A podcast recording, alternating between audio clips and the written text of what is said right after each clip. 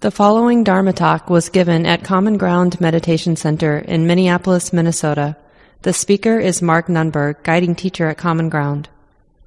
We'll get started with our meditation in just a moment, but just uh, a reminder that so much of what we're learning in practice is about what gets in the way of present moment awareness.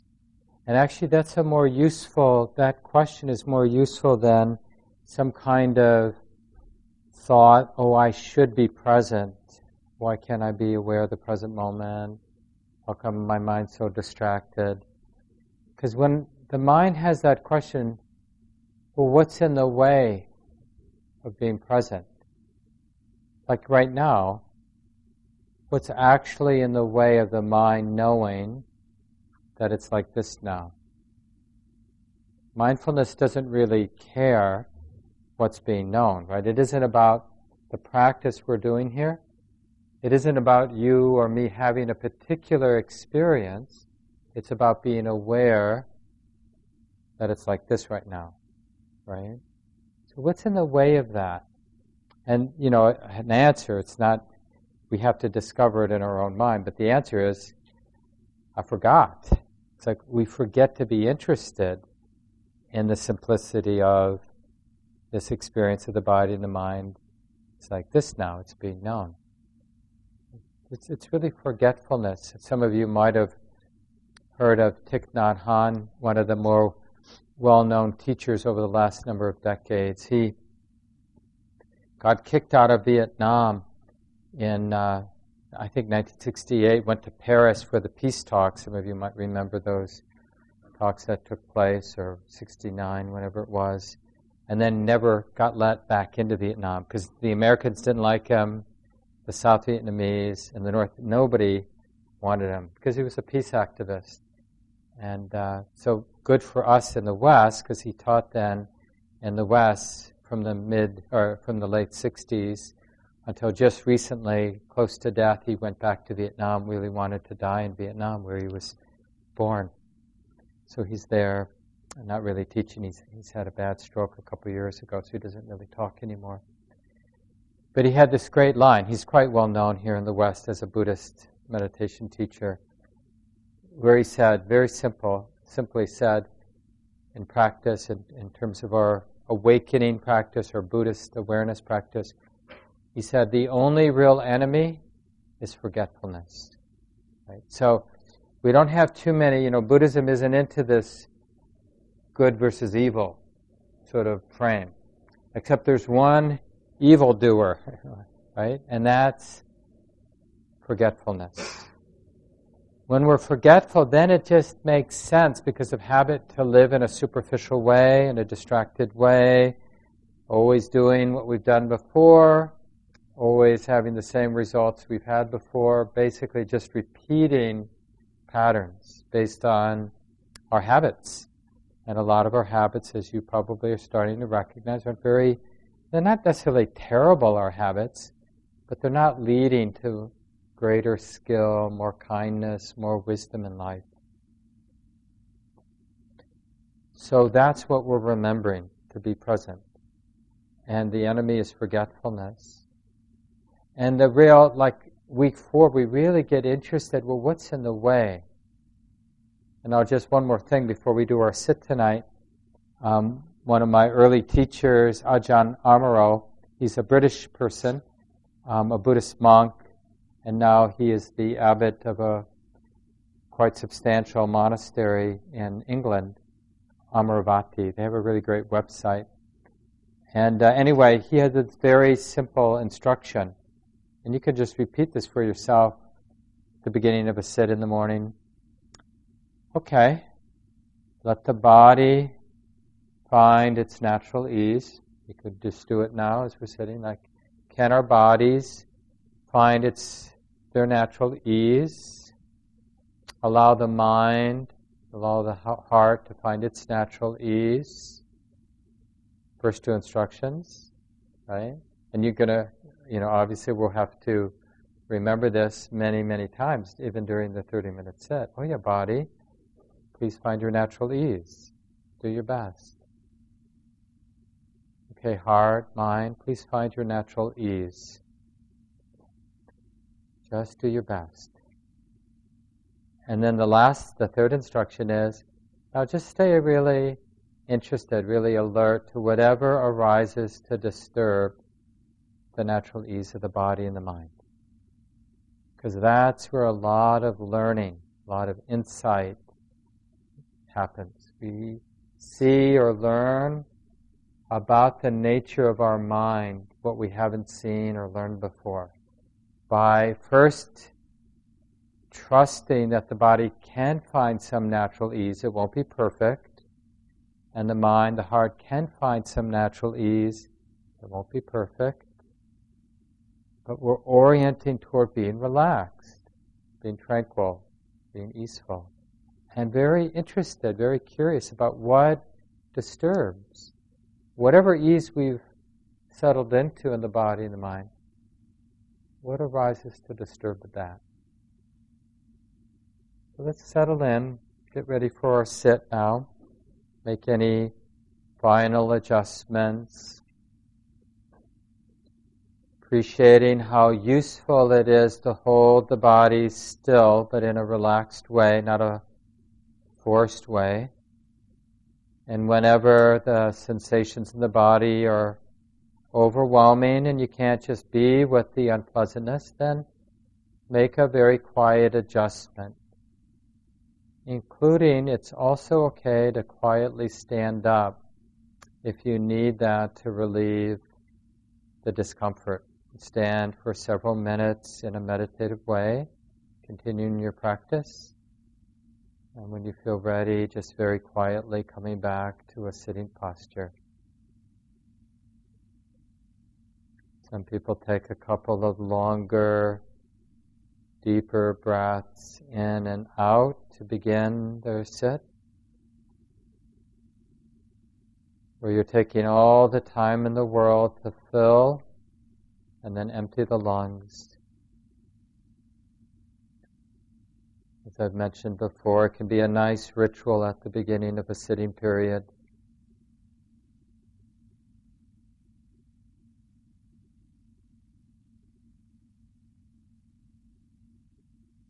It's like s- switching gears from rushing and the intensity we often live with in our daily lives to just a more relaxed and easeful way of being in the moment. So let's do that one more time at your own pace, filling and emptying the lungs in an easeful way. And eventually just allow the breathing to continue on its own.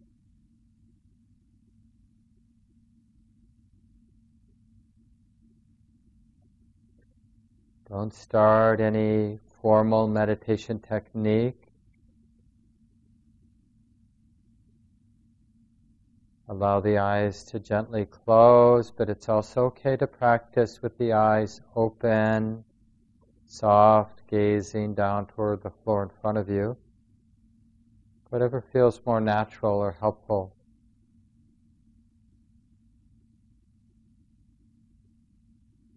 So before doing any meditative technique, just recognizing that this experience of the body and mind is being known.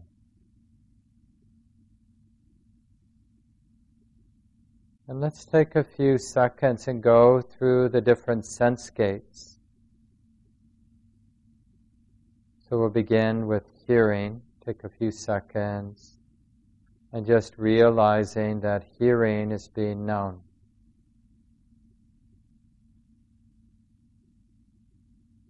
We don't need to figure out what's being heard, but just in a general way, knowing that hearing is being known.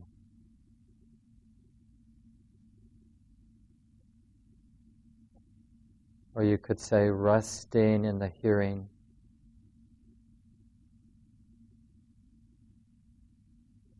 And it's good to recognize that hearing is effortless. You don't have to try to hear. Hearing is just happening.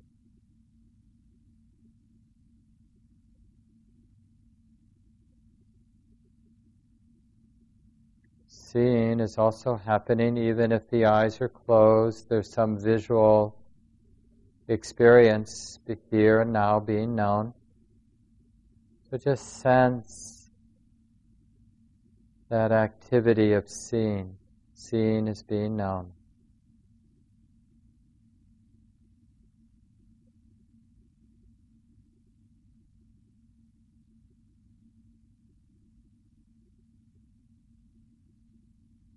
Hearing is being known. Seeing is being known. And feeling the sensations of the body sitting, the breathing body, that whole ocean of sensation coming and going.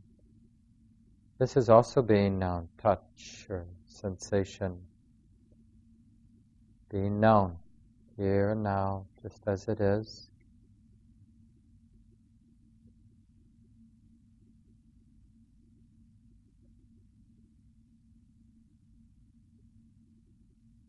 And of course, to a lesser degree, smelling and tasting, the last two physical senses also being known, probably not that predominant right now.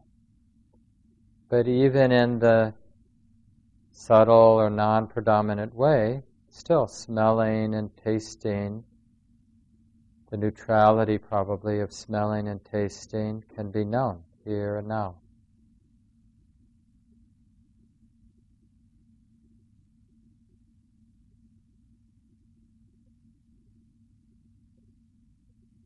So all five physical senses being known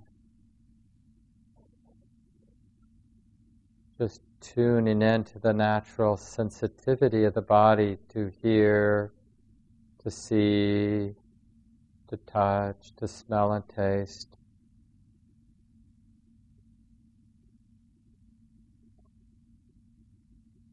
And of course, the mind is also sensitive to mental activity, thoughts and emotions, mental images, also coming and going or flowing on. So just notice, if you can, any mental activity coming and going. And again, we don't have to control it, we don't need to judge it, we're just aware that the mind is also sensitive, capable of knowing mental activity.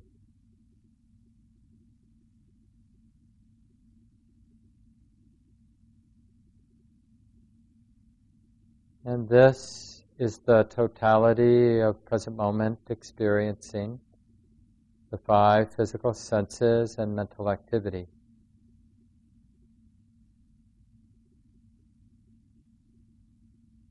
And this activity through the six sense gates, as we say, is simply being known, being felt here and now. Can this be okay that the activity of the body and the mind is like this now. Can it be okay to rest in the ease of the body and the mind?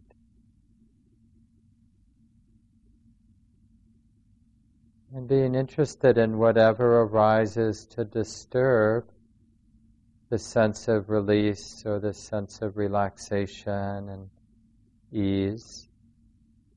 What disturbs the ease of the body and the mind? And when nothing is disturbing the ease of the body and the mind, then notice the ease. Trust it. Appreciate the goodness of the ease of the body and the mind.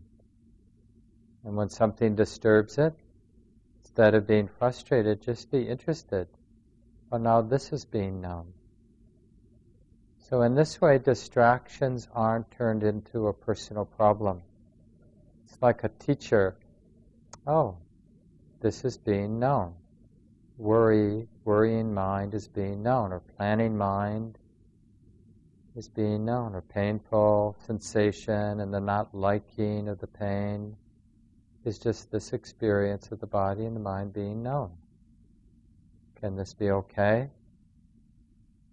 to see and feel this as something being known? Is it okay to allow this experience to be?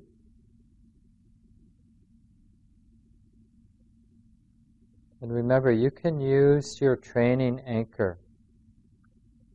Breathing in, feeling, sensing the whole body sitting. As you feel the breath going out, opening and allowing the body, bodily sensations to be the way they are. Breathing in, sensitive to the breath and the whole body. Breathing out, sensitive to the breath and the whole body.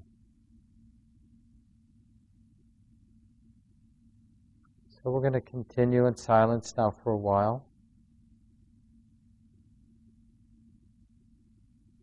And just be willing to begin again and again, to find your way, and to be interested in whatever appears to be a disturbance, whatever appears to be a problem in your meditation practice. Let that be a teacher. Oh, this is happening. It's something being known or being felt.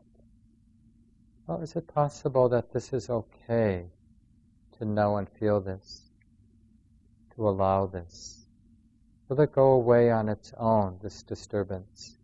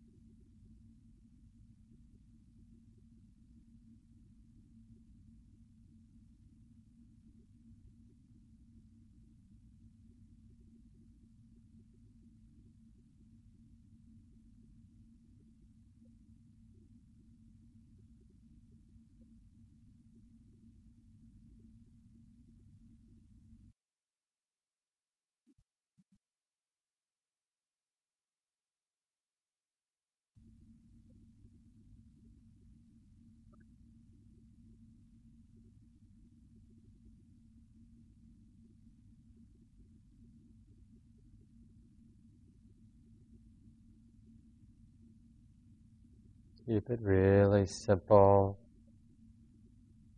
And find a way to begin again and again and again. Have a friendly and humorous relationship to the patterns of the mind. To get caught up in one drama after another. But always the mind eventually recognizes, oh yeah, it's just all this being known, being felt. This activity of the body and the mind, here and now. And you're right back in your practice.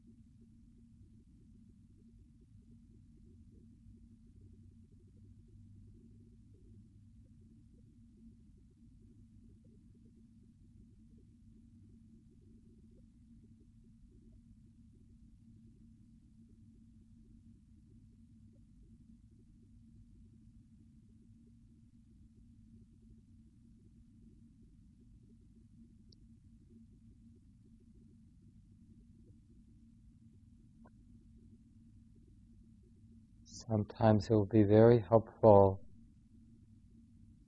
to use something very specific like feeling the breath touching the nostrils as you're breathing in, and then feeling that simple touching of the air as the breath is going out through the nostrils. It's just an example to use a meditation object as a way to help gather, collect the energy of the mind in the present moment. Just to know this simple touching as the breath comes in, the simple touching as the breath goes out.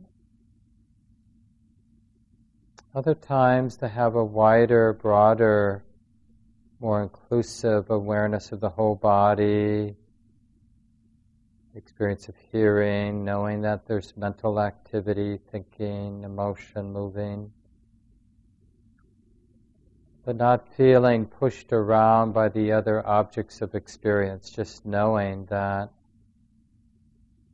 this is all different experiences being known, being felt. And that the mind doesn't need to be for or against any of these experiences coming and going. Instead, the mind can be equanimous, balanced, non reactive.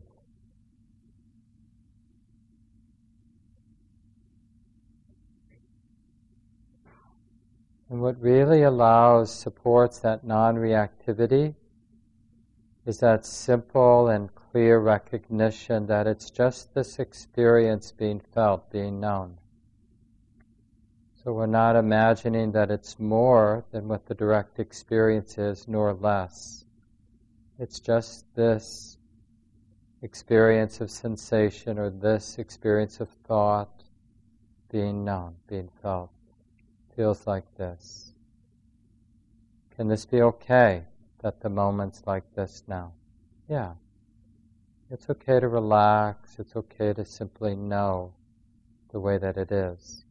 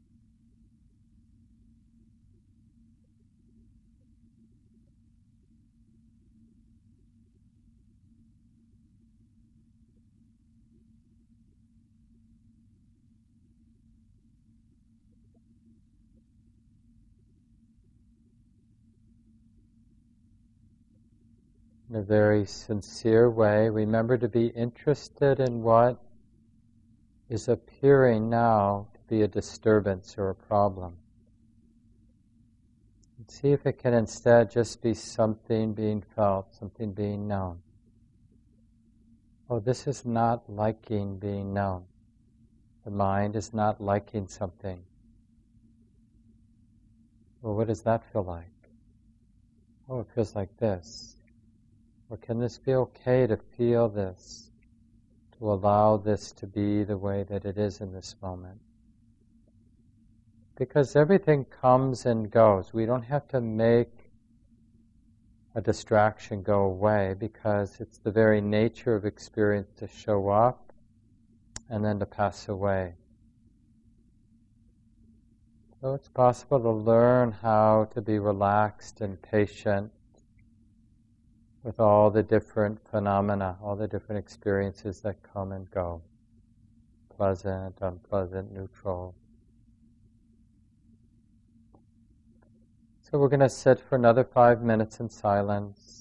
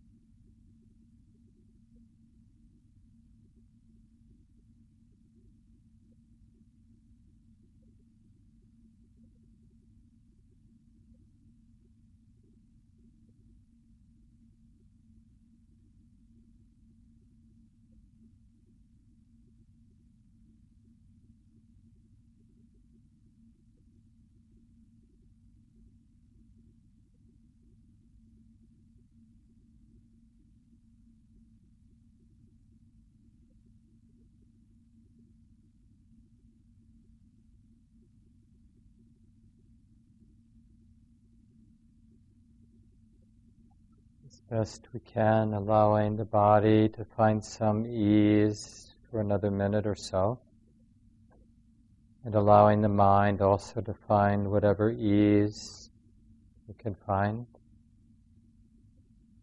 and being curious about whatever seems to be disturbing or in the way of that ease.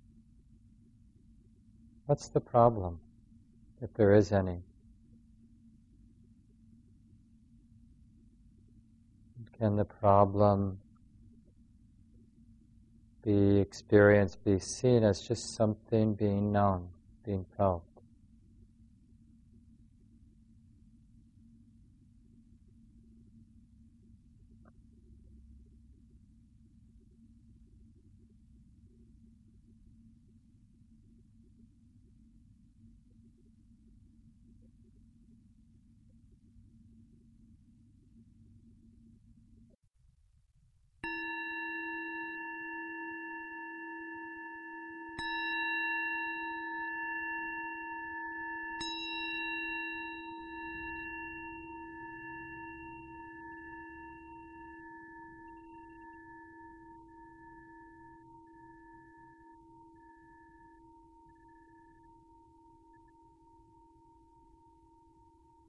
And take a little time, adjust your body.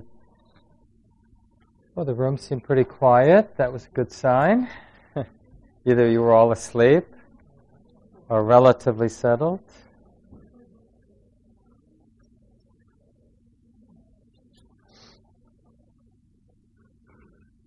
I've been mentioning these last weeks, you know, we learn a lot from having folks check in. So we'll take, I have more I want to share before we end at 9, but Let's take at least 15 minutes and maybe more if there are comments and questions.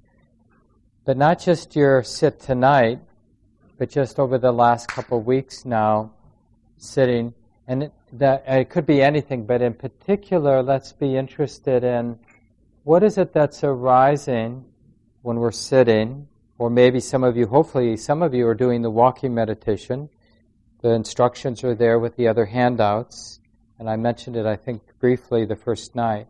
Maybe I'll spend a little bit tonight reviewing the walking instructions. But what is it that shows up that seems to get in the way of continuing the practice? And one of my main teachers, Joseph Goldstein, used to say things like, uh, Oh, I can't practice until this goes away. Don't believe that thought. Don't believe that there's anything we can't practice with. Because mindfulness is simply recognizing, oh, it's like this now. So even if I'm completely freaking out in some moment, there could be a moment of mindfulness that sees the mind having a panic attack or whatever it might be. Oh, feels like this, looks like this. This is the activity of the body and the mind right now. So when we're having a panic attack, can that be okay? It's actually an incredible intervention when you're having a panic attack to have that calm, non reactive, non judgmental presence. So, yeah, this happens sometimes. So, who'd like to start us off? It's nice to say your name. Thank you. My name is Joe, and I have a question. Speaking of Joseph Goldstein, um, I was listening to a podcast of his recently, and he talked about the concept of not wanting in the meditation, and I was kind of confused about what that was. And I thought maybe I would mm-hmm. ask. Do you, any, do you remember any more of the context of the not wanting? Um, when when you're doing your sit, if you get lost in a thought, um, or you're concerned about getting lost in a thought, kind of in that context, I think. Yeah. Yeah, so, you know, in the beginning of our practice, we are, there's a little bit initially of goal orientation, like what we would normally do whenever we're initiating a project or trying to create a new habit. But we want to hold that lightly Because a lot of what we're doing like in practice is we just want to be clear. And one of the things we discover about the intention to be clear, it's like if I have an agenda, if I have an expectation, it's a distorting element in the present moment.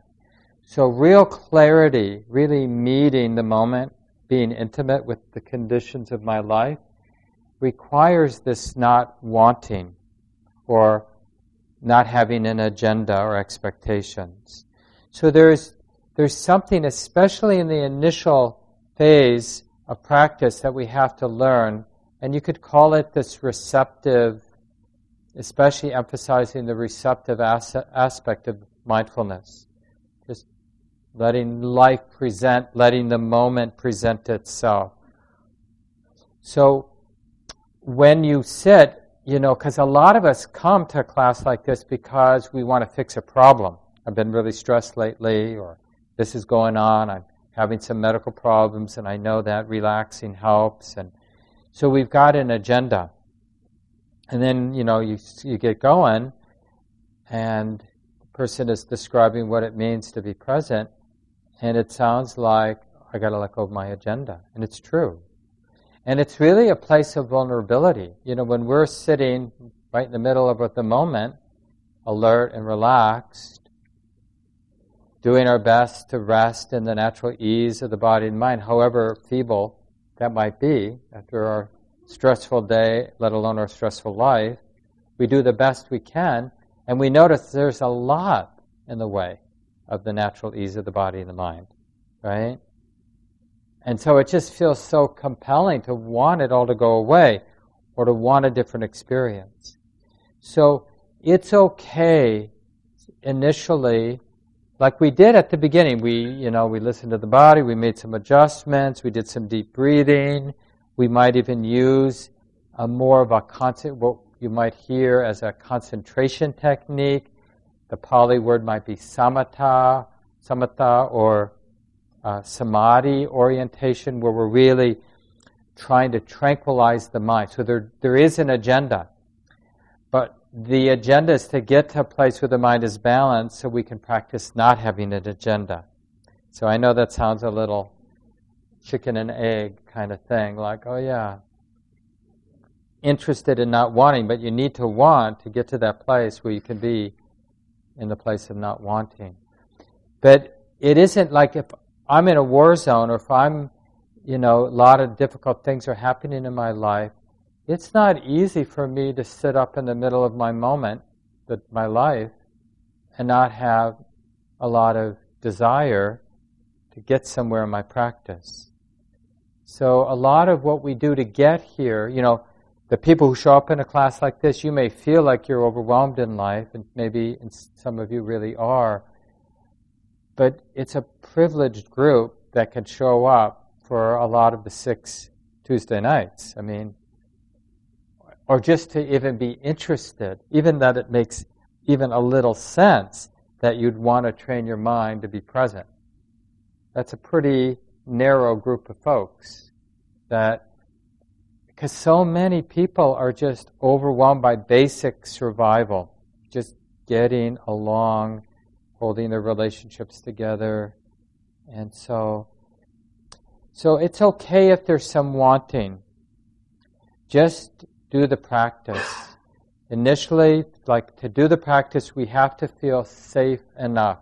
So whatever you have to do to feel safe, put a blanket around, put your teddy bear there, put your cat there even. I don't recommend the cat. Unless it's an older cat and sits still. Otherwise, get it comfortable in the other room, but know it's there, right? So we, we do whatever helps that sense of safety and comfort so that we can actually do that initial part. Okay. Oh, yeah, there is some basic ease here in the body. Oh, look at this. The mind is capable of having some sense of ease, the heart and mind. Oh, look at here. There's something wanting to disturb. There's something is disturbing. What is that? Oh, it's a worry. Oh, it's the planning mind. Oh, it's the wanting this nice feeling to last. Oh, that's the disturbance. Okay, can I just observe, be with that disturbance as something being felt and known here? I'm not for it, I'm not against it, I'm not trying to make the disturbance go away. I'm observing it, wondering if it will go away on its own or whether, whether it will last forever. In a direct way, right? But not in terms of, you don't have to label it, because you can always, if you need, like if you're finding that mental noting where in your mind, not out loud, you're naming what it is that's disturbing or catching the attention. It's a technique that some people find very useful to give it a, a label. Oh, planning mind. Planning mind is being known. Just planning mind. But if you don't have a label that easily frames what it is you're experiencing directly, then you can say, This is being known. This experience is being felt. So don't worry, don't get tight about naming it. And whether you'd use a, a, kind of generic label like this is being known, or a specific label, oh yeah, aching is being felt. If that's the throbbing in your knee, throbbing is being felt. You don't have to name it, but you do need to notice it, right? So the the noting, giving it a mental label, is actually in the service of being intimate with the experience. And so if mentally noting it, naming it, is helpful, use it. If you don't need to, just be there with it, notice it, be aware of it. Because that's really what the practice is about, not mentally noting, right? And this is, you know, our tendency is to be superficial. And you'll catch yourself if you're using a lot of the mental noting, you'll just be noting things that aren't even happening. Because you just want to be a good meditator, and you know it has something to do with noting, so the mind just starts noting the in breath or the out breath, the in breath. But you, then you'll check and you realize it's not even lining up with the actual in breath when I say in, or the out breath when the mind is noting breathing out, right? Because it's just easy to operate in a superficial way. Yeah, Joe, did you have any other follow up to that? No, that's pretty helpful. Great. Yeah. You want to pass it over here? I'm Amanda. I have one thing I wanted to share, and then I have a question. Um, so the thing I wanted to share is, and I don't know if I said it in this group or if it was during um, the Sunday evening weekly practice group, but when I first started my mindfulness practice just a little while ago, I, I when I would start, I always felt a gradual and in, intensifying pain in all of my body. Um, and I just wanted to share that that pain has almost entirely gone away with persistent practice. Like I, I have actually very often noticed throughout the day that I'm tense and I am like really intentionally relaxing my body. Um, and so I wanted to share that. Um, and then I have unrelated questions if you have anything to say. Let me just that. mention one thing about that. There are many layers of holding. So when we start a practice, you know, you'll notice like you might, some of you, some folks, when they start, you know, feel some tranquility pretty quick, but then as they trust the present moment, then cumulative stress or holding, often expressed as bodily sensations, will come to the surface, maybe somewhat similar to what you're describing, Amanda. And then it might be such that that layer of holding is uh, able to unwind. That pattern is able to unwind, that tendency to grip the body.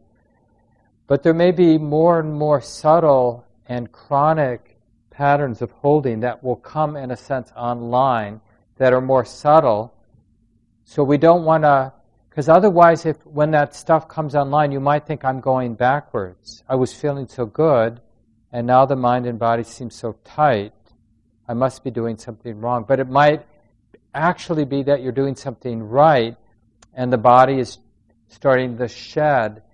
And we should never um, imagine we know how many layers there are. And here's the last point and the most important awakening and freedom isn't dependent on the unraveling of all those patterns of stress. The releasing of bodily stress, even in the most subtle level, is a side effect of good practice. It's a really nice side effect of good practice. But freedom is really being okay having a lot of knots, right? Because some of the knots have been practiced so long, they may never unwind. It's like, you know, chronic illness. If we've been smoking cigarettes for 50 years, right, we might get lung cancer. We might become an amazing meditator, really powerful, devout, wise, fearless meditator. But that doesn't mean the course of the illness that's arising through because of so many years of that habit is going to somehow disappear because there's deep awakening, deep wisdom and compassion in the mind, right? But it will mean that how the mind handles the cancer and the dying process will be very graceful and easeful, right? That will change. So not all the effects of having lived as a neurotic human being, which we've all been doing to some degree, right, is going to disappear. But how we relate to those knots and those tendencies, that can get really transformed. Yeah, sorry to interrupt you, Amanda. No, I'm, ask? I'm glad you were able to speak to that. So, um, the observation from my practice that I wanted to share that feels a little neurotic. So I'm curious as to as to what you think about this. We talk about sort of um, these different meditation objects like the breath or the um, feeling in the body or sound. Um, and I just find myself through my entire sit just bouncing from one thing to another. Even though I'm present in the moment, I'm like very quickly going from, oh, I feel my breath. Oh, now I'm noticing my hands. Oh, and I heard a sound. Oh, now I'm back to my breath. And it feels neurotic. And so I just wanted to yeah, get your no. feedback on that. No, it's really good that you. This is what I mean. It we learn so much because it might appear that that's a problem, but is it actually a problem? Like some teachers, one of my teachers, Sayadaw U Tejaniya, a Burmese Buddhist monk, he's quite well known. He does come to the States every once in a while, um, but not so much. He's had cancer recently himself. But anyway, uh, you know, he'd get excited by somebody reporting that from the set because he'd say something like, Oh, in your practice, you're seeing more and more. And initially, because it gets a little wild, because often we mistakenly think that practice is about just about tranquilizing the mind. Now, there is a real value in being able to, in a sense, seclude the mind. So, like when the mind's exposed to a lot of thinking, a lot of mental activity, a lot of hearing disturbing sounds, a lot of weird or unpleasant uh, physical sensations, a lot of messy sights, like you're seeing your bills and you're seeing this mess over here and the cat scratching the furniture over there. It's like it would be hard just to be open and aware and allowing things to come and go, right? Because the mind would want to grip. But actually, so we generally we seclude. We get away from the cat. We get away from the clutter. Right? We make close our eyes, so we don't even have to deal much with the visual experience. So we're we're simplifying our experience in order to get a sense of how to be at ease as a sensitive being. So in the beginning, we really emphasize that tranquility, and often to do that, we need to seclude. We need a more simple environment. We may say, Mind, you only get to pay attention to one thing. I want you to feel the breath at the tip of your nose. That's it. Other phenomena happen just fine, but it's in the background. It's along the periphery. Don't pay attention to it. You're not repressing it, the thinking, the hearing, the seeing, but you're just feeling the breath. Or maybe some people feel it as a rising and falling in the abdomen, right? Or you're just feeling the body sitting. And so we're really keeping it simple. That once we get enough tranquility, we're really moving more to what you described, Amanda, where you're, we're sitting, and some people even practice, like Sayadaw would often recommend, with the eyes open. You know, but you're not looking around, you're just sitting there, and you're not using a meditation anchor. You're not trying to sort of collect the attention around one object of experience. Any object will do. This and that. And it feels just like you described, like, oh, this can't be right. It's too much happening, right? It's too wild. But really, like, next time that happens, just that, why is this a problem? How do I, what is it about what's happening that suggests that it's a problem? Because if you feel anxious that too much is happening, then let the anxiety just be the next thing that the mind is knowing. Oh, yeah, there's anxiety too being known. And then there's judgment about being anxious. That's being known. or doubt, like, am I doing it right? Oh, that's being known. Doubt's being known. Doubt's just this mental activity. And it feels like this in the body. It has a physical expression in the body too. There's this little tightness corresponding with the doubt. And that's just that being known. What else is being known? And you might get like, because we have these six sense gates.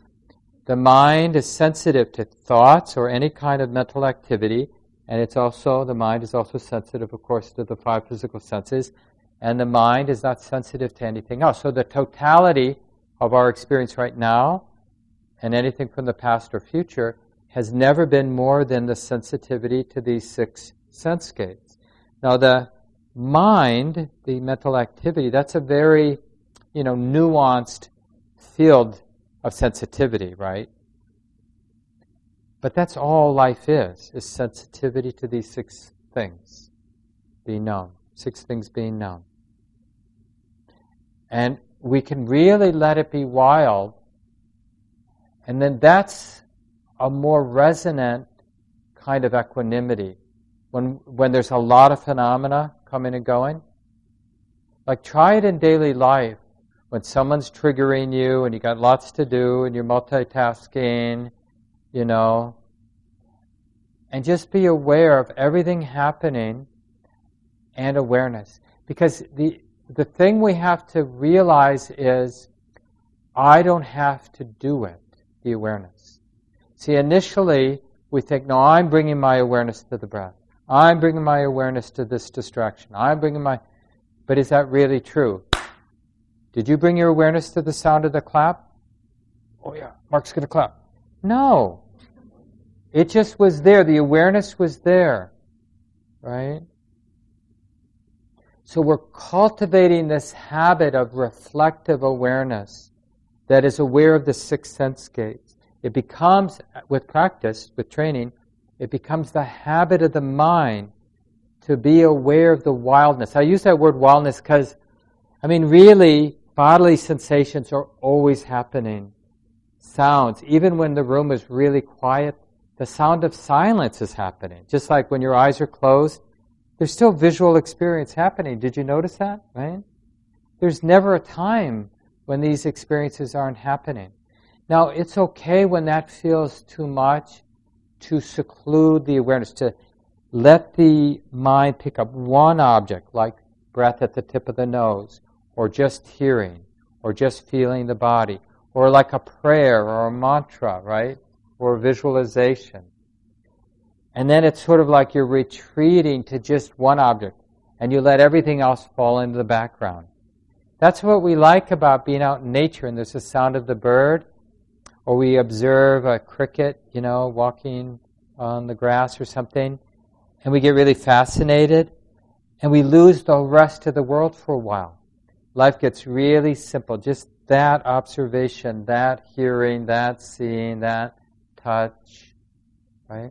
So it's really good to use that seclusion, that one pointedness, as a kind of mental healing when we get a little exhausted, a little um, burnt out, or afraid from being like undefended, wide open, letting phenomena come and go without feeling the need to defend ourselves from the different sounds and sights and thoughts and emotions and touches that are coming and going.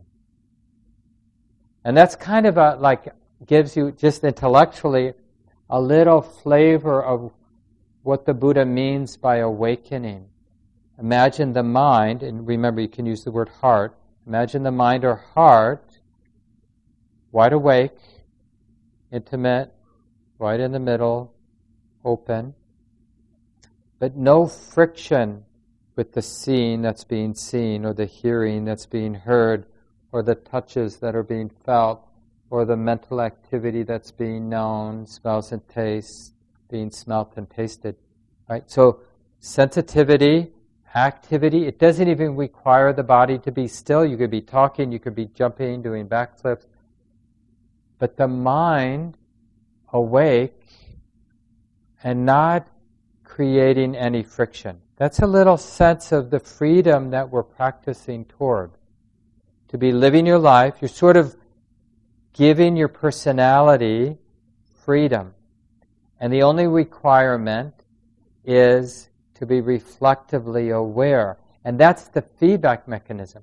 So instead of trying to be skillful, right, we're interested in being reflectively aware. So if the personality starts to act out unskillfully because of its past conditioning, the reflective awareness, mindful awareness, is going to be vividly, intimately, sensitively aware of what that's like to be unskillful. And that will feed back into the mind stream. So it's naturally corrective. You don't even, I don't even need to fix myself anymore because there never was somebody fixing ourselves. It's a natural system. It's always been a natural system.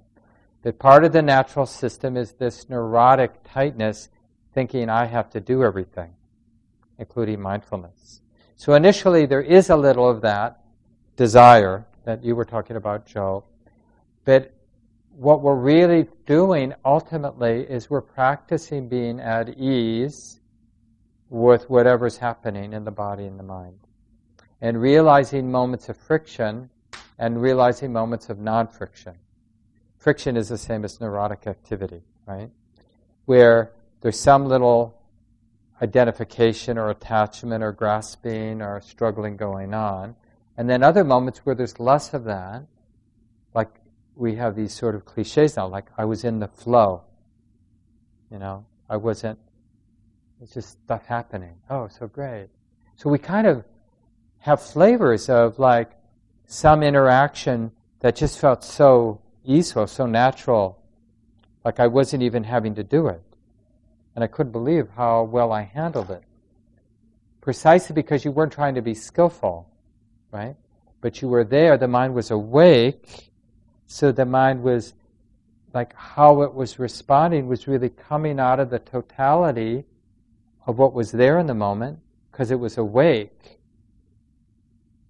But the congealing around me being somebody who's trying to be skillful gets in the way of being sensitive.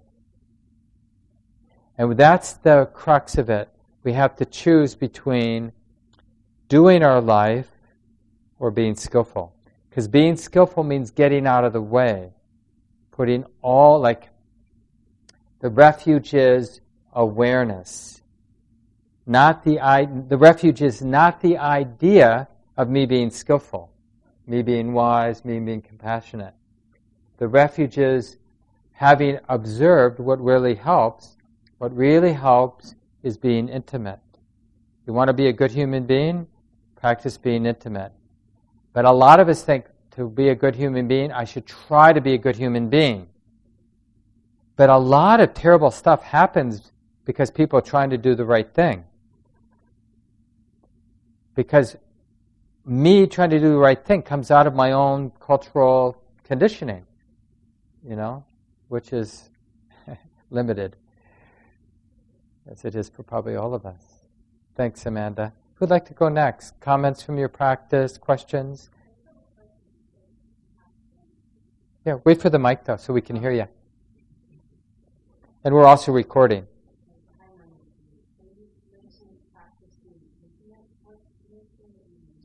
Yeah, I use it synonymously with being open, being aware, being mindfully aware, being sensitive to the way it is, right? So, you know, language is sort of funny. So one of those words will kind of be more useful for you than others, depending on how your mind is conditioned to understand those words. But it's really a, the heart isn't being defended. So instead of like initially when we're being mindful, It can have the sense of I'm up here in the watchtower looking down on the body or looking at the breath or looking down at the present moment over here. But real mindfulness, as we kind of get a better sense, is like being right in the middle, undefended, exposed, intimate. So I like those words, vulnerable, exposed, intimate, because it really helps with that sense of I'm not distancing myself. Because where, just check right now in your experience, where's the present moment? Is it out there? And where's the knowing? Where's the awareness? See, the awareness, does your awareness have a location? See, the awareness, like in Zen, they've got all this weird language. The awareness interpenetrates reality. It isn't located anywhere. So that's the exposure, the intimacy we want, that the object that's being known and the awareness that's knowing the object of the present moment, there's really no distance, separation between those two things. But we have an idea that I'm back here, the observer, the knower, knowing experience, which is somewhere not back there. It's somewhere else, out there, right? So that's called separation or duality. And that is just an idea in the mind. It's actually not reality. And so, being mindful, we're coming into reality, which is knowing and whatever it is that's being known in the moment. You could kind of look at the present moment in one way that emphasizes that it's being known, and you can look at the present moment another way that emphasizes what is it, what it is that's being known. But they're not really two things. They're just sort of two facets of the same thing. What in Buddhism we call dharma or dhamma, the way it is. Knowing and what's being known. And that's being intimate. And this is just normal, ordinary reality. It's not like we're waking up to a different reality. We're recognizing the reality that's always been here. Okay? There's just this being known. That's all it is. This is being known. And whatever that is, we're right in the middle of it. And there's no way to get distant from it except to deludedly think we're distant from it, and that, and then identifying with that thought as if it's the truth, when it's just a thought right here and now. Sorry if that seems a little trippy. and if it doesn't make any sense, don't try to grip to it or hold to it. My name's Idel. Um, this evening earlier, you said about experiences coming and going. So I want to address something. Um, this last month of September, I know we're in October, um, I had relentless experiences, very severe uh, distractions. Um, uh, someone dying in the family, uh, someone having um, a, a, hemorrhagic stroke, someone having a um, such a severe car accident that the car was crashed and they couldn't fix it and they had to um, sell their car and just lose it to the insurance. So one after another after another, relentless experiences that did not stop, just day after day. Um, it's not like I woke up and expected these things. These things just were relentless. So my question to you, and I, I practice every day, and, and I enjoy practicing, and these things that are happening do not stop me. But my question is when you have severe distractions and experiences that are severe distractions and are not coming and going, but just are there all the time, how do you, um, in this, this beautiful world of meditation, handle that?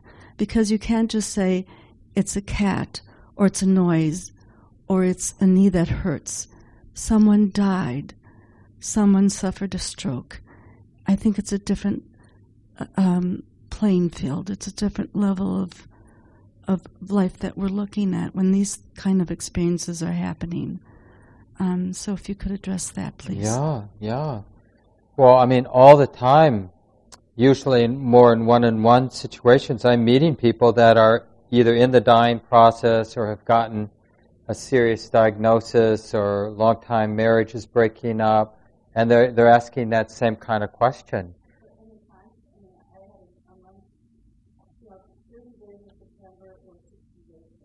Yeah, right. But the but the point is what helps, isn't it? What helps. And so when something intense arises in our life, just be really pragmatic. So if the mind attempts to distract itself, see if that helps. If the, the mind uh, wants it to go away, you know, in some kind of diluted way, wants to sort of tell itself a lie, notice how that is. Be aware of that. If the mind opens and actually gets curious, is it safe to feel how yucky this feels? Then get interested in what that does. So instead of pretending or telling yourself you have to be skillful, just in that very practical way, see what helps and what doesn't help. And in that way, the teachings of the Buddha, it's really basic human common sense. Notice what helps. Notice what's skillful and what's unskillful. So that requires like to be aware, because it's only when the mind is willing to be aware that we see the different habits that are expressing themselves, whether they're skillful, useful habits or not, whatever the mind does. And in that way, we strengthen the wholesome, helpful habits and we wear out or weaken the unwholesome ones because in you know in the clear clarity of awareness we see well that's not helping like if we saw if we burnt ourselves on the stove and then we did something to the burn that wasn't helping we'd stop doing it we wouldn't need to think about it we just oh that's not helping that doesn't seem to be helping or if we put some aloe or ran some cold water on it, it seemed to be helping, we'd keep doing it until we got feedback that it wasn't helping. Now, what's missing? So, why do we keep doing the same thing, getting the same results? Because we don't have that reflective awareness that really allows for the feedback. We have to have that balanced, non reactive, non judgmental presence that really is connecting the dots to see like what's helping and not helping. So this is a neat thing. Don't try to stop yourself from reacting to all these difficult things that have been happening. Instead, let yourself let the reaction happen as it's going to happen, but notice even with the reactivity, there's this clear, non-judging, stable presence. It's an insight so a lot of times we think, oh no, I've got to be that wise presence in the background. But you don't really have to do it because it's a natural and impersonal capacity to the mind to be wise and present in that reflective way. So notice that it's there even after one thing after another is happening. There's this quiet, wise presence that is simply going, now it's like this now it's like this. And now you're reacting to it like this, and it's not helping. Now you're showing up like this, and it seems to be helping, and now it's like this. And not only are you noticing how you're relating and whether that's skillful or not, you're also, to some degree, noticing how everybody else is showing up to their life and whether it seems to be helpful or not. So we're learning directly in our experience but we're also learning indirectly as we observe everybody else showing up to whatever's going on in their life and whether it seems to be increasing stress or not for them and for others. Yeah, thanks for Thank sharing. You. It's sorry to hear about all that difficulty. Well, that's how you find your strength. It is, yeah, yeah. And, and thank God meditation. Yeah, it is. So, Mark, because um, I I started meditating through Zen, I'm used to kind of starting meditation with um, different aspects of the Bodhisattva vow of helping other beings or being free of hindrances um, for the sake of being a helpful being in the world. And so most of the talk tonight has been focused on the individual view of freeing your mind, whereas in Asian countries, they're kind of steeped in all this generosity and, you know, the precepts and all that. And so I'm just wondering, you know, as we wake up, for me, I'm I doing it because I have an orientation to be to help other beings and to be of use in the world. So, so could is it useful to talk about the living in vow, which is part of Zen, and how does that interact with an intro to mindfulness? Yeah.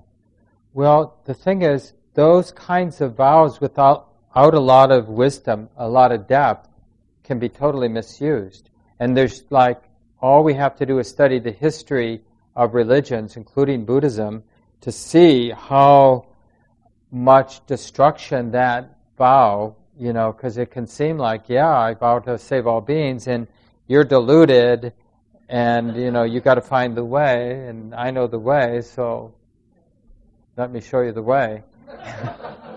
and uh, oh, you need, you're one of those tough ones, so I'm going to have to be a little rough with you so that you kind of beat that bad stuff out of you. And I mean, it's just endemic how this. So early Buddhism, what was emphasized is getting wise, and in noticing that what comes out of that wisdom is a natural compassion, a, a natural absence of self centeredness. Because it's very easy to think we're, we're compassionate when we're just trying, you know, we're trying to be special, or we're trying to be seen, or whatever, you know, or, or worse.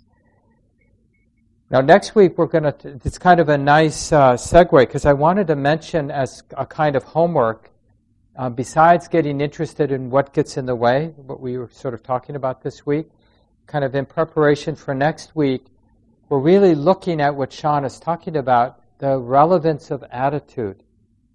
And, you know, one way to think about the whole spectrum of our attitudes or moods or even points of view, at this end, we could, at this end of a spectrum, we could say these are very self centered, very strong orientation around a me who's afraid, or a me who needs something, a me who wants to be kind, but from a very self centered point of view.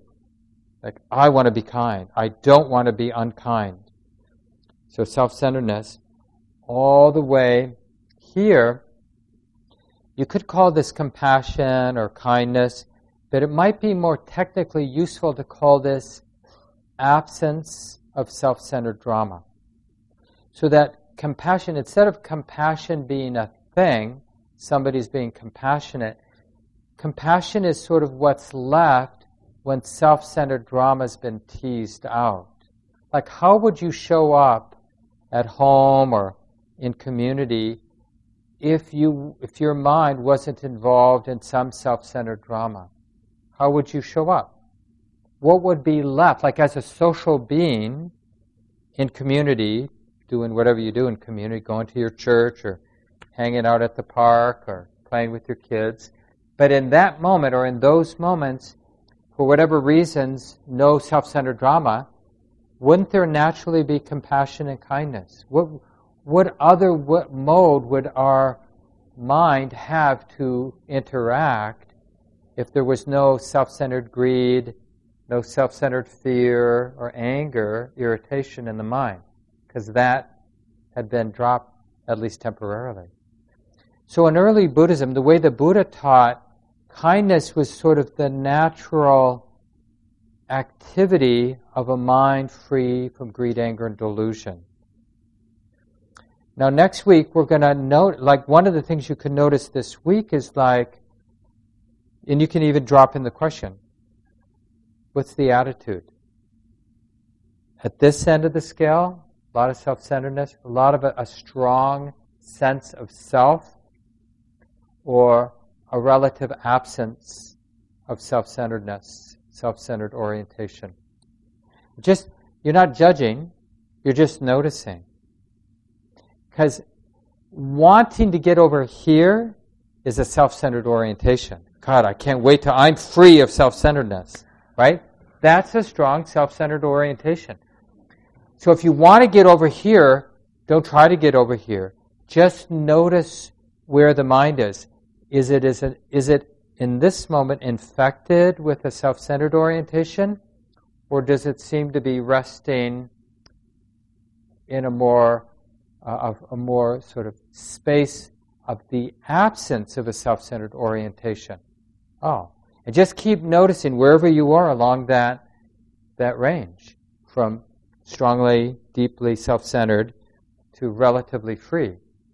And the more you just get interested, and you again, you can do this internally in terms of what's going on in your own heart and mind, but you can it will be imperfect and don't judge the other people in your lives, but just get an intuitive, energetic sense. This person right now in this moment is coming apparently from a really strong self-centered, they're stuck, they're fixed. Or this person seems to be relatively unfixed around a sense of self. Kind of like being around that person. Kind of challenging being around this other person, right? So we learn both um, out externally and internally with these different Dharma frames, these sort of frames that help us learn about the mind, recognize the mind. And then related to that, this goes back to Sean's comment, is when you're noticing in yourself or in others the absence of self-centeredness, then just get curious, like, could this be what I'm observing in this other person or what, I'm observing in myself? Would it be appropriate to consider this a kind of healthy love or compassion or kindness? This person, me or another, who in this moment, these moments, doesn't seem to have a lot of self centeredness going on. Right? So that we're starting to equate the absence of self centeredness with a more natural, appropriate kind of love, all the different expressions of love, compassion, friendliness, appreciative joy, and the self centeredness as the inability to love because of the self centered fixation. That separateness that comes from self centeredness interrupts any capacity for the heart to be generous in that loving, kind, compassionate way. So just study that, and then we'll dig into that next week, and we'll do the loving kindness practice. And if you don't want to wait, you might have noticed in the newsletter the first Friday of the month and the third Friday of the month, there's a drop in group where we do self compassion practice and loving kindness practice. So I'll be leading it um, this month 7 to 8.30 on Friday. Again, it's a drop-in program. And we'll do the guided meditation that we're going to do a little of next Tuesday, too. But if you want double dose, and you might want to track down the handout for week five because it describes it. It would be nice to read it before class next week. And let's also remember to take a little time next week to talk about walking meditation. So if you haven't yet, reread the instructions or read the instructions for walking meditation. I think they're for week three or two. And then try it in a hallway or outside this week. It doesn't have to be long, just seven to 15 minutes, you know, just so you get a taste so you can start doing it anytime you're walking from your car to your office. You can do that. So we need to end now. This talk, like all programs at Common Ground, is offered freely in the spirit of generosity. To learn more about Common Ground and its programs, or if you would like to donate, please visit our website www.commongroundmeditation.org.